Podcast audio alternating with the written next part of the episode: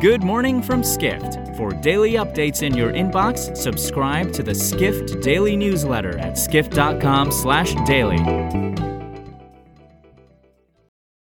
It's Tuesday, August 24th in New York City. And now here's what you need to know about the business of travel today. IHG Hotels and Resorts unveiled its newest brand on Tuesday, the Vignette Collection. The addition is just another in its acquisition of luxury brands, and it places IHG just behind Marriott as the world's second largest luxury and lifestyle hotel operator, writes hospitality reporter Cameron Sperance. The Vignette Collection is the 17th brand in IHG's luxury and lifestyle portfolio, which includes more than 400 hotels. The new acquisition enables hotel owners to access IHG's distribution, sales, and networks, as well as put IHG in a better position to compete against rivals Hilton and Accor, both of whom view luxury and lifestyle as sources of growth.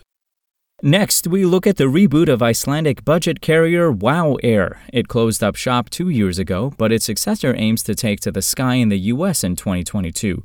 Play Airlines plans to fly to locations on the U.S. East Coast next summer, writes airlines reporter Edward Russell. Play, which begins flights in June, was formed by several former WOW executives as a relaunch of the defunct airline. If its application for a U.S. foreign air carrier permit is approved, Play would fly to East Coast destinations, possibly Baltimore slash Washington, Boston, and Newark. WOW served all of those locales, and they're in the range of Play's Airbus A321neo jets.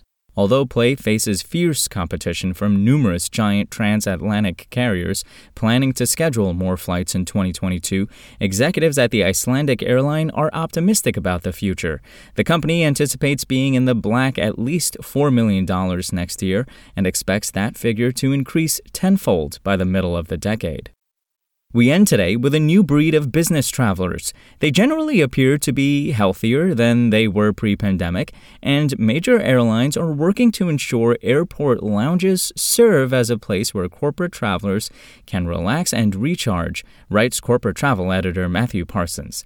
As more business travelers have been motivated to live a healthier lifestyle, airlines are increasingly making lounges places where they can improve their fitness. For example, Virgin Atlantic recently reached a deal deal with exercise bike maker Peloton to install its products at London Heathrow Airport, while Delta Airlines is poised to do the same across its U.S. lounges.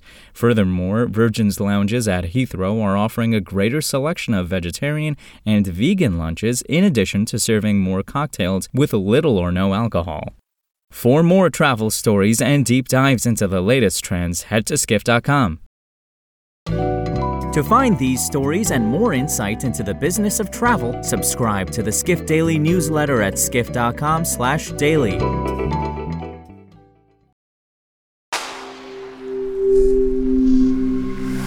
Spoken Layer